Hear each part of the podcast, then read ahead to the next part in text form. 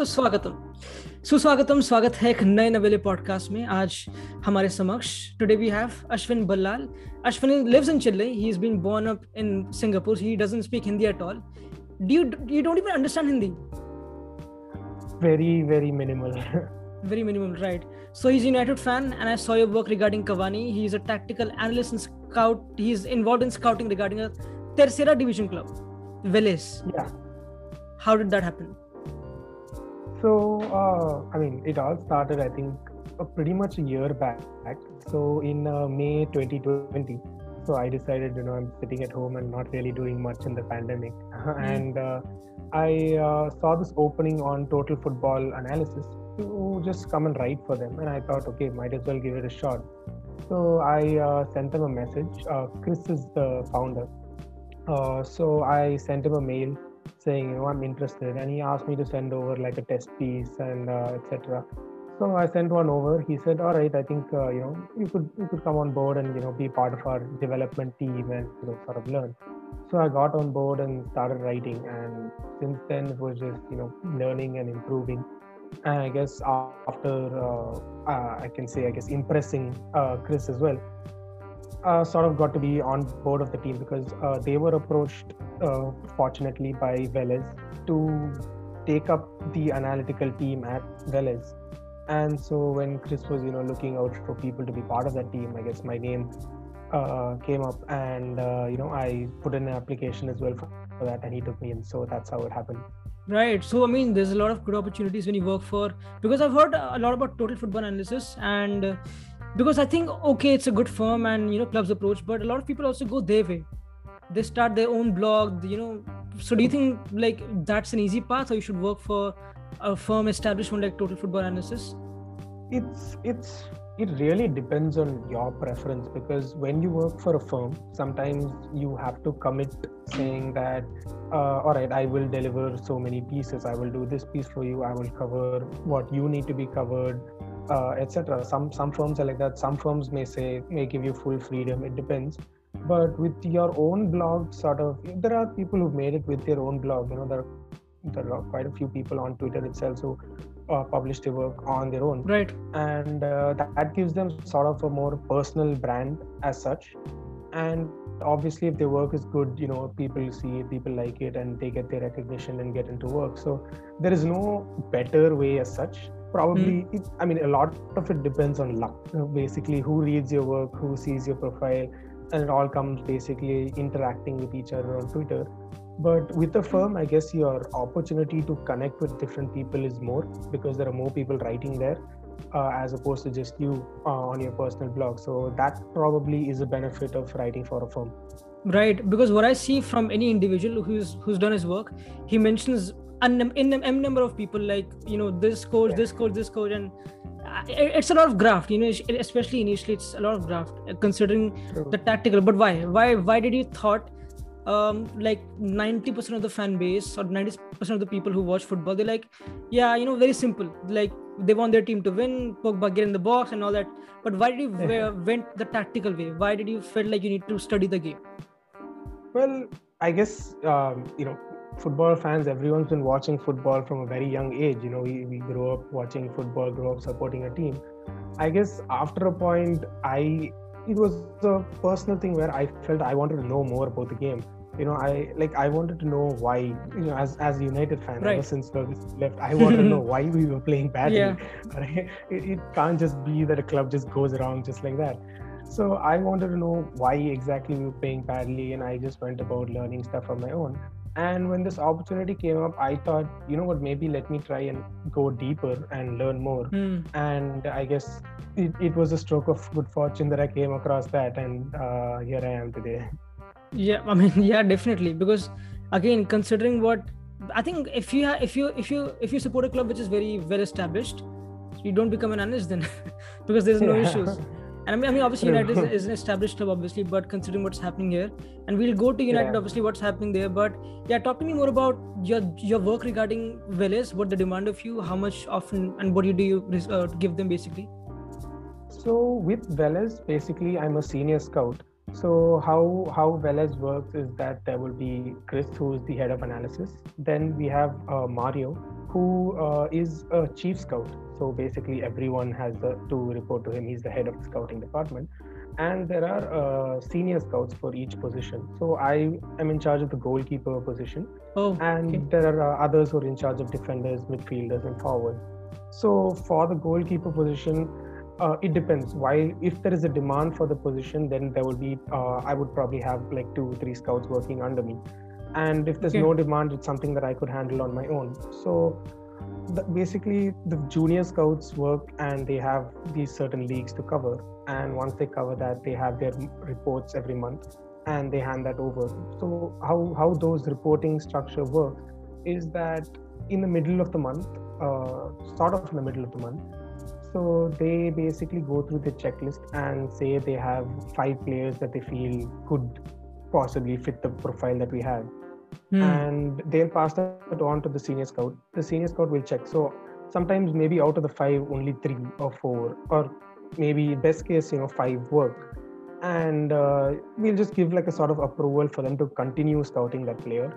If it's completely wrong, we'll say, listen, it's, it's uh, wrong, or try moving on to a different set. And uh, we'll also be doing our scouting on the side. And uh, right. they'll be they'll you know finish scouting those players, finish complete reports on them and send them over again. And once that's done, we'll again just give it a check to see, maybe in the initial scouting they look good, later on they might look bad, mm. stuff like that. Once that's done, we just compile a complete report and send it over to Mario, and uh, you know from then on it's uh, out of our hands. Yeah. And how does the report look like? Like uh, how deep do you go, or do you, because I think what, as for example, if I'm looking at a report, I'd want it to be very concise and simple, plus obviously very good information, you know, valuable things. Yeah. So how do you work about that? So our reports, they, they don't have much of images and uh, okay. player images and stuff like that. It's mainly just full words. We look to cover, suppose if for our goalkeeper, say Manuel Neuer is our uh, you know profile. Mm, so yeah. we want a keeper who can come out, use his feet, pass the ball. So that's the profile that we're looking for. So then in our report, we are looking to see whether the goalkeeper is good on the ball. So, you know, we talk about his passing, talk about whether he receives well, whether he's good under pressure, uh, and then get on to the other technical stuff of a keeper. Is he good at coming out of his line for a one versus one? Is he good right. at diving? Is his reflexes good? So it aims to cover all that, as well as we look to cover, you know, some of the more physical aspects. You know, is the goalkeeper tall? Is he short? Is he, is he big? Is he small? All these tiny aspects that might play a role, as well as, you know, a mentality. Say, uh, you know, if he lets in a goal and he starts blaming his defenders, right. that may not be the keeper that we want. If he lets in the goal and he just, he's very, you know, takes it upon himself, wants to improve, that might be something that's good. And how do you so, how do you mention that, the mentality aspect, in the report? So just just saying, maybe suppose um, after reacting to a goal, uh, so okay. and so goalkeeper was was not too bad at his uh, teammates. He there's no metric for that, right? There's no metric for that. There's no metric. There's no yeah. metric for it. Just about, you know, no, whether you notice something. I guess it's right. easier with outfield players. You know, probably uh, if if there's a bad attitude, it would be very e- easy to see it. You know, rush exactly. at the referee, yell at the referee, stuff like that. Yeah, exactly. And I think, are you happy with the goalkeeping section? Because I mean, obviously, initially we all start with the outfield players and we, you know, study their patterns and all. So how did you react? Yeah. Do you feel like it's the, you know, you you it's a ladder proper? You you're gonna you're gonna work your way up, basically. No, I think uh, uh, even, I mean, obviously when I got into it, even I thought there wasn't much with the goalkeeper. Mm. But I think a goalkeeper is one of the toughest positions to scout for, because there are so many factors that you need to account for. If, an, if you're an outfield player and you take a bad shot, that is based on you. But if you're a goalkeeper and you're saving, the, the area where the forward shoots, or any deflection, that also plays such a big role in your ability to save a ball. And right. it's very it's very difficult to pick up, because as a goalkeeper it's very instinctive. You see the ball, you move towards it, you try to reach it. So you need to judge that ability, and I guess uh, I've been able to develop that. And um, I, I, I personally like the challenge of scouting a goalkeeper, because It's, it's very easy from the outside to say, yeah, scouting a goalkeeper, the goalkeeper mm. is going to be the same, going to be doing the same things. Like outfield players, maybe a winger in one system may do different work from another system. As a goalkeeper, you're going to need to save the ball and you're going to need to pass and play. But the way you do that, the level to which you do that differs so greatly between any two goalkeepers that I think it's it's very interesting and very fun on my part to be scouting that. Right. And can you name me some goalkeepers you've studied, you know, regarding the reports? Uh, I mean, uh, I, I'm not really allowed to because the, the oh, okay. that uh, yeah. is with... Yeah, I mean, right? but yeah, the basic question I'll come to is like you watch, I think, low league games, right? And yeah, well, much lower league games. Definitely. Yeah. And I think the one thing, because I've been doing uh, that in Delhi, the capital, and, you know, I've been uh, observing women's games. And the one problem is the camera angle. It's not as yeah. wide as, you know, you see in European games. And, you know, even... yeah. Even especially when you're a manager, you like you've got the pitch side view. That's completely different. It's a completely different ball game. But how do you, you know, cope with that camera angle, those narrow angles, and then to you know form a judgment basically? Okay. So uh, how how I go about it, and I think how most other scouts that I know go about it as well, is when we start because all we do is on video. You know, we are not there mm-hmm. on foot. So we mostly po- focus on, the, you know, when you look at uh, Wyscout and InStat and all these data providers and footage providers, you are allowed to watch the player's actions alone.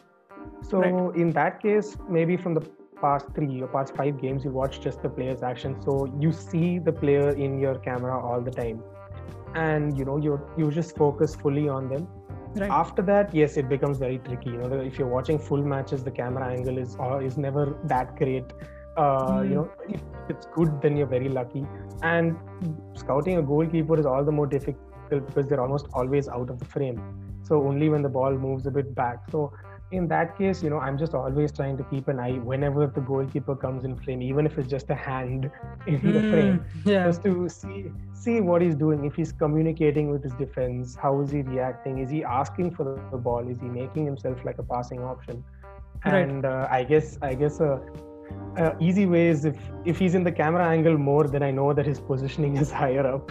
So that that's also a thing. So I think if I'm a goalkeeper who plays in the third or fourth division, let's say, and I'm seeing a proper team formed to scout me, do you think they're aware of that, the goalkeepers, if that's happening with them or not? With see with uh, normal traditional scouting, I think most players become aware because they see a physical scout there. With okay. video scouting, I'm I don't really think so because the whole point of it is that it's all remote. So only once, maybe if the player is good enough and you want to get into negotiations, then the player might know saying, "All right, I've been scouted." But there are also times where agents propose players and send the footage to players. So sometimes, you know, they might know that, "All right, if I, I need to, my contract is coming to an end at this club. I need to impress for another club," and right. that affects their performance, and that footage is being watched by us. Right.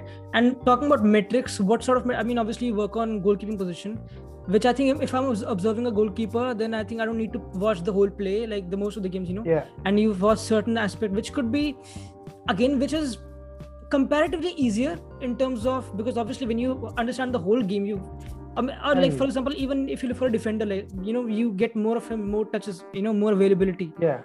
But for a goalkeeper, I know I'm not saying the job is not easy. Um, obviously, yeah. it's, it's not easy.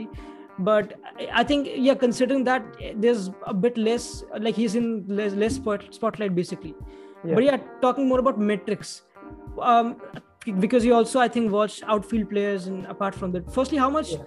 how much time did uh, does it take to you know how much time do they demand of you, Vélez?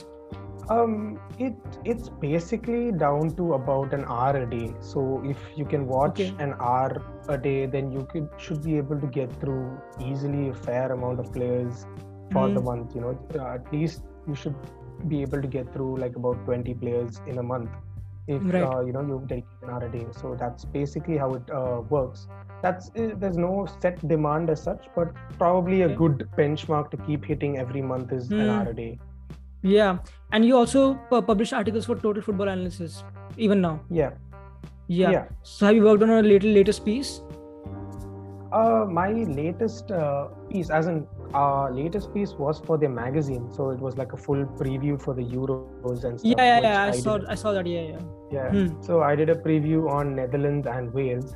So that was that was interesting because whenever a big tournament comes up, you know, we always mm. look to get uh, involved. So it yeah. was very interesting to go into national sides as opposed to club sides, because club sides always have a very fixed style of playing, you know, and you get to watch more of it. Right. National side is is very different, because a side might be playing in a certain formation for the qualifying stages. Come to the big tournament, they suddenly become a very defensive side because it's a knockout tournament and the whole tactics exactly. change. Exactly. So it, it was a very uh, difficult, uh, not difficult, but an interesting uh, you know, piece to write. For did you watch? Uh, did you watch Spain versus Portugal um, just an hour ago? No, I, I I actually was working during that time, so I didn't see it. Okay, I, I mean, to, yeah, I'll, you know, I'll compliment the line you said by the, by the example, because we talk about Guerrero and Cancelo being those yeah. attacking fullbacks and, you know, tucking inside and all. But when you when you go to Portugal, the scene is completely different. Like Fernando Santos is a conservative manager, and you don't see them bombing yeah. that much forward. Which just says, exactly. yeah, which just says like we can, you know, sort of um, rely on these fullbacks and what they do in European clubs. But considering yeah. what happens in the national team, the tactics, the demand of the game, it's completely different. But yeah, coming to the exactly. metrics, uh, the the sources basically uh, F B R E F, Wyscout, InStat. Uh, is, is there anything, or do you try to be yeah. more com- complicated regarding that? No, it's it's basically, I think with metrics there is there is so much scope to complicate things that mm. it's it's better that you keep things simple. So you know, you look at F B R E F, Wyscout, InStat, you get the metrics, and sometimes, you know, there there are certain metrics which people don't understand also, like right. uh, you know, there are a lot of metrics like deep completions and stuff like that, which mm. once you learn about it, you understand what it means. But from the outside, you honestly don't really understand it, and to people, it might not even matter. So right. uh, in terms of metrics, talking about my position first. So as mm. a goalkeeper, of course, it's very difficult because it's very easy to look at save percentage as a very uh, easy metric. But right. then again, if you face lesser shots and save more, your save percentage is higher. And if you mm. face more shots, uh, uh, then again, exactly. it's like that. Same way, you can look at, you know, uh, your expected goals against and the number mm. of goals you've actually conceded.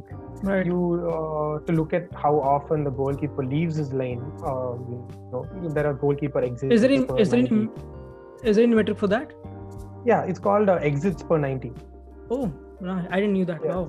Achha. So uh, you see how often they leave the line, be it hmm. to engage in a one versus one or to come. Leave their line. The I mean, leave the uh, their box, the area, basically. The, the just their goalkeeper line. So suppose yeah. they're coming out to collect a cross or something like that. Okay. Yeah. Uh, that will get added to the metric. And obviously yeah. with outfield players, you know, with uh, defenders, your defensive duels and uh, hmm. those kind of metrics become important. Your aerial duels. Right. Uh, things like that. For your wingers, probably your dribbles, uh, how many take-ons you complete, your offensive duels, your shots, mm. shots on target, your conversion rate. Those kind of metrics become very important. I think one thing which is very important is visual illustrations and the graphs and all, which I have no idea. How do you do that? Like, I mean, obviously we know that we can compare the data, but how do you put that in a graph? So, uh, I think I started getting into visualizations, just seeing how, you know, people on Twitter were putting out stuff, and I started uh, with Tableau at first. What's so, that? Um, Tableau is like a, it's actually a business intelligence tool, but it okay. basically helps you create visualizations and graphs, and I found it to be very user friendly. So, okay. you know, I just uh, downloaded it based on someone uh, telling me about it. Mm. And, uh, you know, you get data on F B R E F and Wyscout and stuff. You load, connect it to the data and just start creating different sorts of visualizations or stuff like that. So I think it came more from me wanting to put that data in a visualization form. So I, I, I didn't want to have to read each line of data exactly. and find things. So I once I had Tableau and I was figuring out how to learn it. First, obviously, you know, you go to bar graphs and then you go move on to your scatter plots and stuff like that. Mm. Um, that's that's basically how I I try to do things now. Even for Vélez, when I try to, you know, compile uh, reports or to learn about a player, I'll get their data and then put it into these different graphs and then see how the player is performing, as right. opposed to, you know, try to read just read the data. Exactly. Uh, what, that's a very boring question, but what's your most go-to metric? I'm talking about outfield players. Uh, it it really depends. Uh, personally, mm. I like, uh, uh, suppose if I'm looking at a defensive midfielder, mm. personally, I like to look at, you know, uh, possession adjusted uh, interceptions and okay. uh, pass and some of the passing metrics as well. That that's like a pro- personal preference, because I like, you know, defensive midfielders who can go and intercept passes and also be good at once they get the ball. Something like mm-hmm. a Pogba, basically. Obviously, Pogba's defensive side is a bit is a bit iffy at times. Yeah. But. Uh, But yeah, that's that's what I like to look for first, just as a personal preference. But obviously, if when it comes to, you know, scouting for the club, then it really depends on what they want to look for. Maybe they as a they want their central midfielder to go up front and shoot and stuff like that. So then you have to look more at those metrics. There's certain metrics which are so, I mean, so monotonous. You feel like, okay, X G. Everybody's talking about X G. The Bundesliga is officially using X G. Like, they're showing that.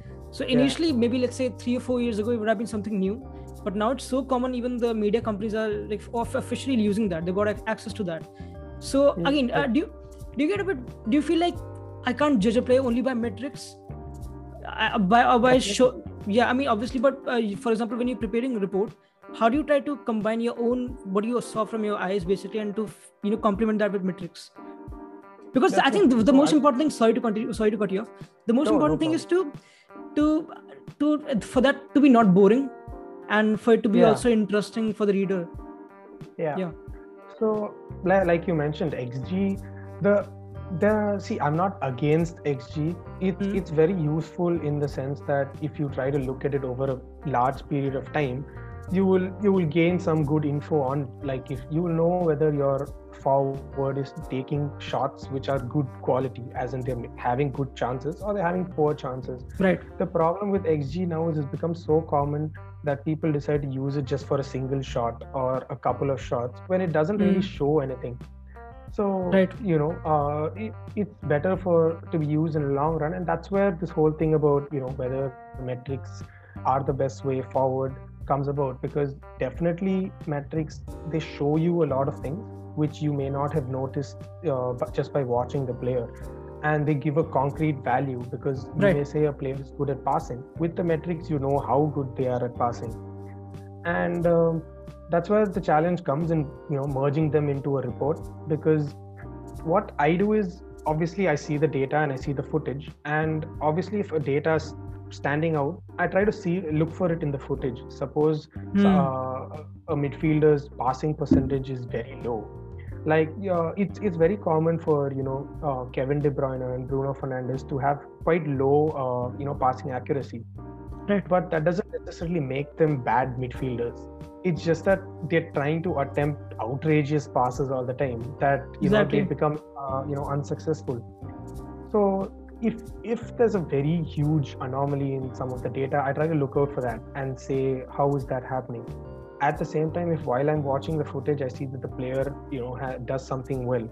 Like I said, suppose I find that they're intercepting a lot of passes, then I'll look over at the data and I'll see, mm. okay, actually the value is high. So when making the report, I'll say, so suppose if I'm looking at De Bruyne or uh, Bruno Fernandes, I'll say, Uh, yeah, their passing accuracy is low, but that's because, you know, they're trying such and such passes.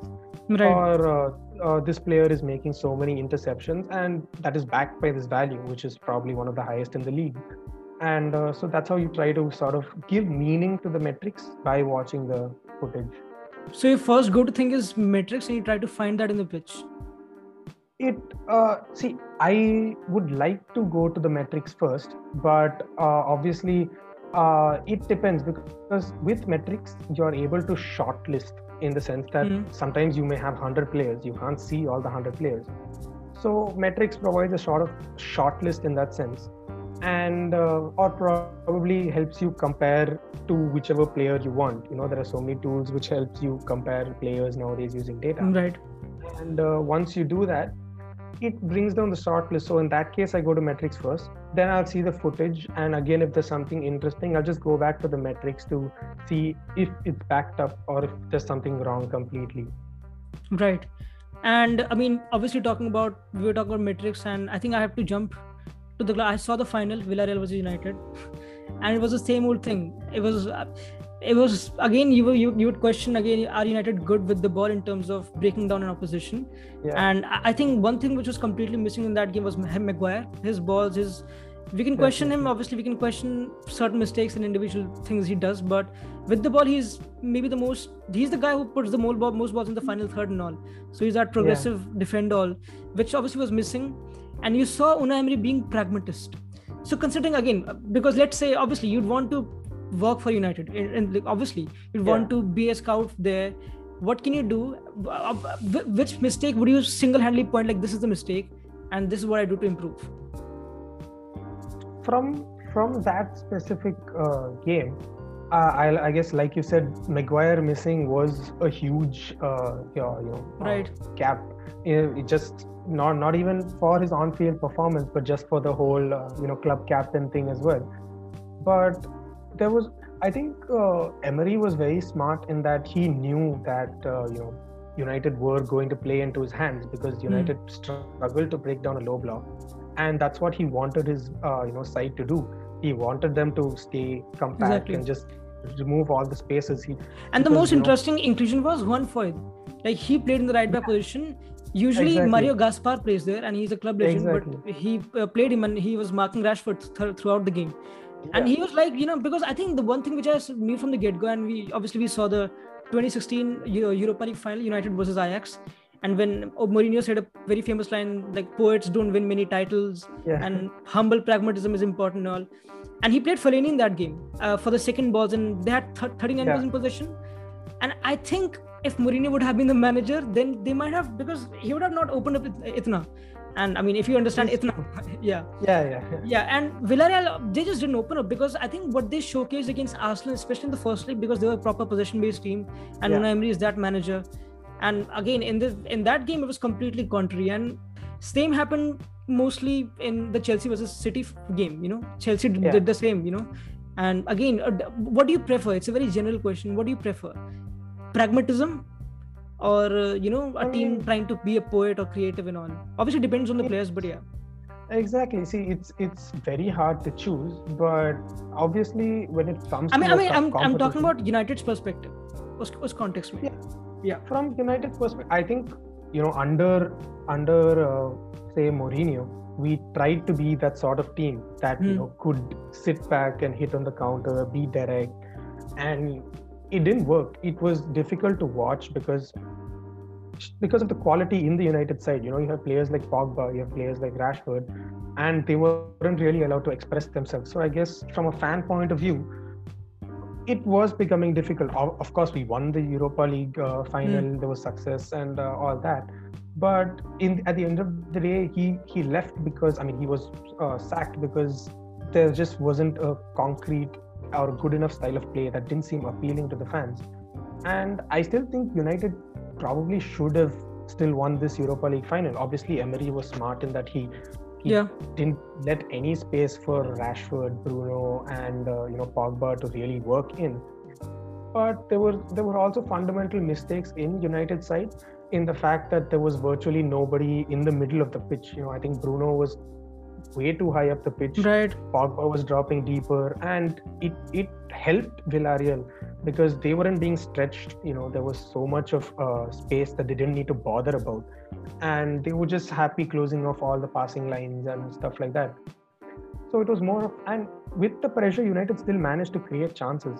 It's not like they didn't create chances. I yeah. think um, uh, Cavani's goal, of course, was scrappy. You know, it was a deflection mm. and landed at his foot.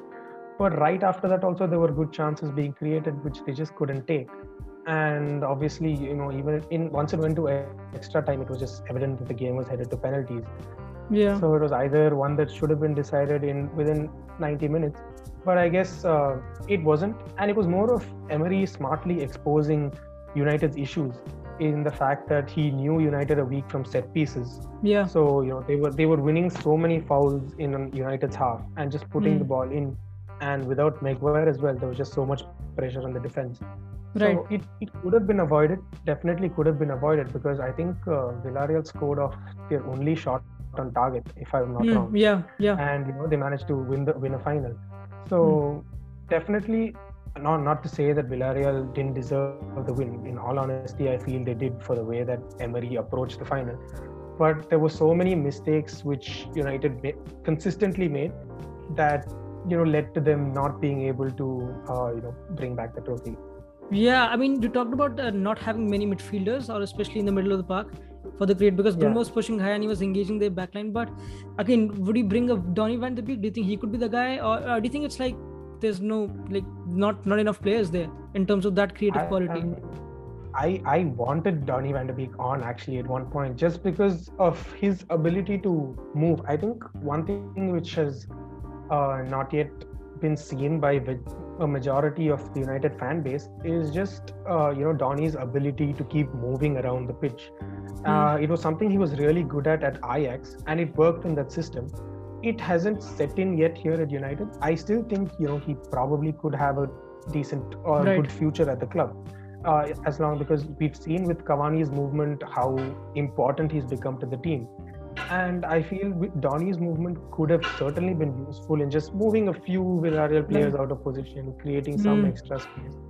But I guess you know obviously Ole wanted to trust the best players on the pitch and right. uh, didn't substitutions, but definitely probably could have been done. Is Ole the man? Do you think Ole is the man? You know that's the whole question, because th- definitely he's. He's not as good as managers Emery is, or Tuchel is, or Guardiola is, definitely. Yeah. And what he's done is obviously is incredible. What he's done with the squad in terms of Luke Shaw, Marcus Rashford, Greenwood, you know, you can Scott McTominay. I know he's a very good man manager. Let's say, you know, one v one coaching, yeah. he could be very good in that. But in terms of studying a game and making decisions in a game, and again, we can question. I think obviously, I'm, you know, you'll agree with me. I know you'll agree agree, agree yeah. with me. But again, you talk about how do you think the board can provide Ole with, or do you think Ole can, what, especially in that game, okay, let, let's say he would have brought in Donny Van de Beek. But what I see is like he would have also done what Bruno was doing, you know, engaging the back line mm. and could have played yeah. in the hands of uh, Villarreal mostly. Do you think Pogba needed to take more responsibility in terms of more, because he was switching balls a lot and he was sort yeah. of going very complicated mostly. Do you think for, for that, you know, it's it's about that that Cavani run, that thing which happened against yeah. Fulham, that you know that glimpse of moment which happens and then you break the line, that didn't happen. How do you break that? Because that's, that's also very tough, because they were so compact compact Villarreal basically. Yeah. So I mean, first of all, there were questions in that Villarreal knew that United attacked mainly down their left side, so mm. you know uh, they they were practically begging for United to pass the ball to Juan Bissaka because he's not as strong on the ball. Right. And obviously this this probably could have been something that was exploited because there was space down the right, and uh, maybe you know Greenwood could have moved there. With uh, Pogba, like you said, it it's a bit uh, different because Pogba was playing as a left winger for you know uh, towards the end of the season, mm. and for the final he was shifted back into the midfielder role. So you're again asking him to play a complete uh, sort of, it's not a new role for him, but again, it's been a role that hasn't consistently worked for him at United. He's right. been excellent in some games there. He's not been good some games there. Mm.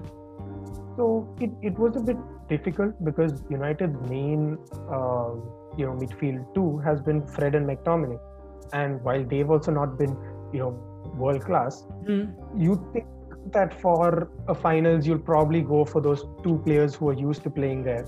But then you'll have to drop either Pogba or Rashford or Greenwood, and it becomes mm. a complete uh, mess. So it, I, I actually agreed with the lineup. It showed that we wanted to, you know, go forward and attack and attack and attack.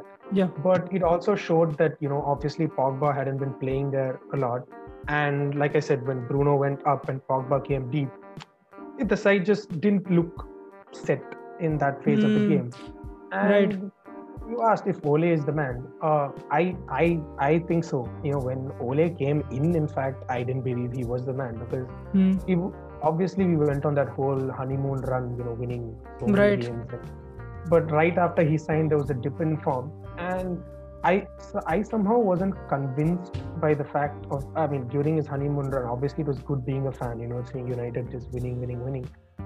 But it didn't seem convincing at the start, because at that point in time we didn't know much about Ole's man management skills as well. You know, those mm. started coming on uh, later on, and we didn't know how exactly the club was going to go forward. And uh, you know, we reached four semi-finals last season, didn't manage to get past any, which mm. uh, was. I mean, was it was basically penalties. You know, it could have, anything could have happened, obviously. Yeah. And but yeah, so, I mean, I'm so sorry for De Gea, man. Always he gets questioned all the time. Definitely. Like he is the one on the spotlight, especially after twenty seventeen, twenty eighteen, when the World Cup happened. Everything has been going yeah. downhill for him. he's, yeah. he's not been the same since then, definitely. I mean, it goalkeeping is a lot about confidence, and I think that's where that that's where I like Ole, in the sense that this season you you would have expected United to have come out with a firm number one at the end of the season. You know, either right. you tell Dean Henderson saying you're going to be number one, mm. or you tell De Gea saying we still believe in you, you're a number one. Yeah. But somehow at the end of the season, we're still not sure who's going to be the number one. And uh, obviously, while that's down to good and bad performances from both keepers, mm. it still speaks of the man management, in that, you know, Ole was so definitely so, so good at just seamlessly changing, you know, the goalkeepers around. Suddenly, Dean became the number one for a period of time. Definitely. With no media outrage or anything. Mm. So, you know, uh, I, I still think it's more more than Ole. I feel like it's a tactical team at United. You know, you look at Ole, you look at Carrick, and you look at McPherson, you look at uh, McKenna and that whole team. It feels more like a perfect setup as opposed to just Ole. Obviously, when the blame comes on, it's only on Ole because he's the manager. Hmm. But I think, honestly, and there were reports about it as well, that Ole handles this whole man management side and obviously knows how he wants the side to play. I think he's he's very good. He has a good knowledge about football, but he leaves the more, you know, intricate tactical things to the likes of Carrick and stuff like that. And I think this this group of them are, are all learning together. You know, obviously, mm. Carrick, you can't ask Carrick to manage a whole team tactically just as of yet. At the same time, you know, you can't. Ole is also just picking up. You know, he made such a huge jump coming to United. Right. So I honestly feel there is there has been significant progress, because United haven't looked this good a side since uh, you know uh, Ferguson retired. Yeah. In the sense that we haven't looked to be having squad that can challenge, mm. and uh, you know our recruitment has been decent as well. Or oh, it's been improving for sure under right. Ole. So definitely, you know, going forward, I I you know I see fans saying, oh, Ole can't win a final against uh, a side placed seventh in La Liga. Mm. But, you know, technically you were outclassed in the final, and right. you don't deserve to win when you get outclassed. So obviously, you know, this this next season is going to be important for Ole, because you can talk about progress, but at Man United you need to win trophies. So exactly. if they're going to win a trophy in this coming season, it'll be massive. If not, they'll have to show quite a lot of progress, maybe, you know, mm. actual full-on title charge to really show that United are in it and Ole is in it. Yeah, I remember when uh, they played Bournemouth uh, the previous season, and he yeah. had a conversation with Ake, Nathan Ake, like a left foot centre back. And you know, that's what maybe he wants. He wants a defender, you know, who opens the pitch, and he wants that. I think it starts from the back line, the ball progression. Exactly. Everything. And again, you obviously Maguire was missing that game, and even when Maguire plays, like It, it's not like everything's opening up. It's not like everything's great. Yeah. Even then also there's a lot of questions regarding the build-up in general. Again, I think it's about the recruitment, I think. For Ole, it's about giving him the right players. And I think he's done yeah. considerably very well uh, developing the players he's got at this very moment. Yeah. And I think one one boring question which again always pops out at United is there's only Bruno. There's only Bruno who's plugging that yeah. trigger. Kavani, connecting the dots basically. So as a manager, obviously you'll be a bit, bit lessly uh, uh, least, least credited regarding what you're doing tactically. There's only Bruno there, right? And yeah. again, I think that's why people also misjudge Ole, or even the whole staff, like you talk about. It's it's a proper wolf pack, basically. But you know what? I'll I'll drift away from the topic, and I'll come to end the conversation mostly the international football. What's happening? You're working on Netherlands, you Wales. Firstly, I've yeah. watched I, I watched the first half. The Netherlands game, obviously, and against Ireland or Scotland, sorry. And again, yeah. I I don't know what, what's wrong with Frank de Boer. I know. I mean, it just is the same narrative all the time again, because what Ronald Koeman done has done is completely vanished. And again, Van yeah. Dijk is not there, and I'm really happy to see Weghorst and Depay is obviously maybe joining Barcelona, which is an immense player, obviously, what he showed. But again, talking about Netherlands, considering a team which has a lot of still those roots of. You can't eliminate the word total football from Netherlands. You can't. I mean, obviously, exactly. the generation is completely different. But yeah, how, how did you find Netherlands going to the Euros? Because I'm excited by that team. Uh, I mean, to be to be honest, it's I, I've been a Netherlands fan since the twenty ten World Cup, actually. Okay, so, no, interesting. Uh, when I not not after they got to the finals, but that was like the first World Cup that I was properly able to watch. Hmm. And you know, I I, I really liked that Netherlands squad. And since then, obviously, it's been up and down. You know, they, we failed to qualify, and uh, you know now we are back. But with when Ronald Koeman was there and we managed to, you know, qualify, I was really excited. I was like, mm. you know what, we're coming for the Euros. We're right. Going, because the squad just looked so... You, you see the quality in the squad. I mean, you, you see Virgil van Dijk. Oh, okay, even he's missing, but you still have, you know, Delete. You still have your Frankie de Jong. You still have Depay. You still have Weghorst now. Right. You, you know the quality is there in the squad. But with Frank de Boer, it is... It's... It's very uh, difficult mm. to be optimistic, because it, they, the style of play doesn't seem to, you know, really dominate as the Netherlands should be with such a team. You know, with the quality that you have on the ball, you're trying to, you know, go out and trying to cross the ball into the box rather than, you know, work your way through. Mm-hmm. And uh, which which probably feels like it's not the best way to go forward. You know, with Frank de Boer's record at Ajax was excellent. You know, he, he was winning multiple titles there. Right. But since then, he's been poor at Crystal Palace, and uh, you know, he, he's just not had a good run. Mm. And suddenly trusting him with his job heading into the Euros, personally for me, I I'm not a fan of it. I I still think, you know, Netherlands should should you know, fingers crossed cross mm. the group stage, because. Mm. You look at the gulf in quality, they should be able to cross it.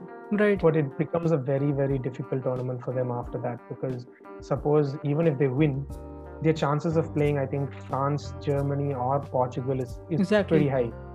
Exactly. So it's it's uh, uh, you know I I I I'll be afraid to look at that game, to be honest. Yeah. So. Hmm.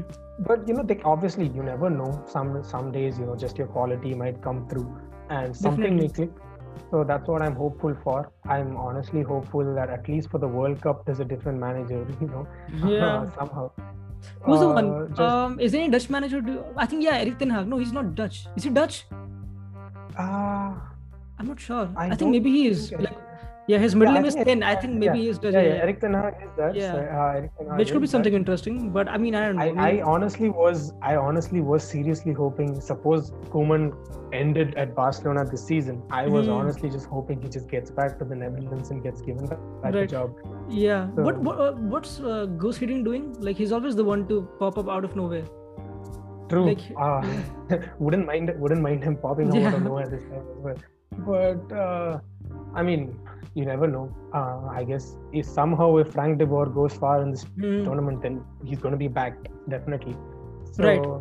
it, it really depends on this tournament. Uh, hoping, hoping for you know Netherlands' sake that something happens. Right. Now changing the conversation a completely different direction. You watch a game. Do you watch it in one go? Do you have a diary next to you, uh, notes, keeping notes, uh, a tactical board next to you, or do you wait like you enjoy the game and then you watch it again? I.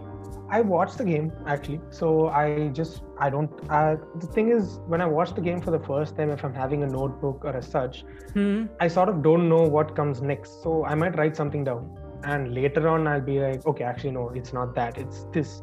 So I watch the game and I just keep an eye out for stuff. So I sort of just see how the teams are shaping up, you know, on and off the ball, who, where they're passing to, where they're looking to attack from, mm-hmm. uh, uh, things like that. And obviously you'll have key moments sort of stuck in your head. And right. the next time I'll rewatch the game in about like two or three times speed.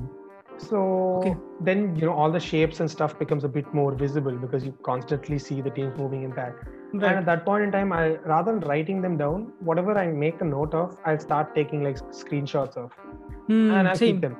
Right. So once once that's done, you know, it becomes easier as well in the process because when you're trying to show uh, mm. certain images. So I'll just be having this load of images and at the end I just sort of pick out which ones best describe it and I start right. annotating it. I think the one thing which is very important is preparation.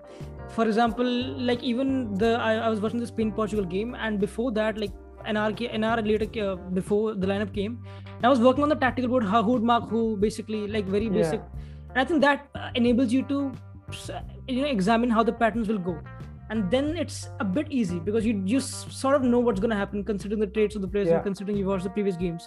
And I think that's very important. The preparation is very important. If you if you watch a game without any preparation, I find it very difficult because obviously you can uh, you know examine the lineup and certain patterns, but yeah. it, it gets a bit complicated, especially when you like for example if you examine a team which is Tercera Division, you don't know the players, their numbers all the time.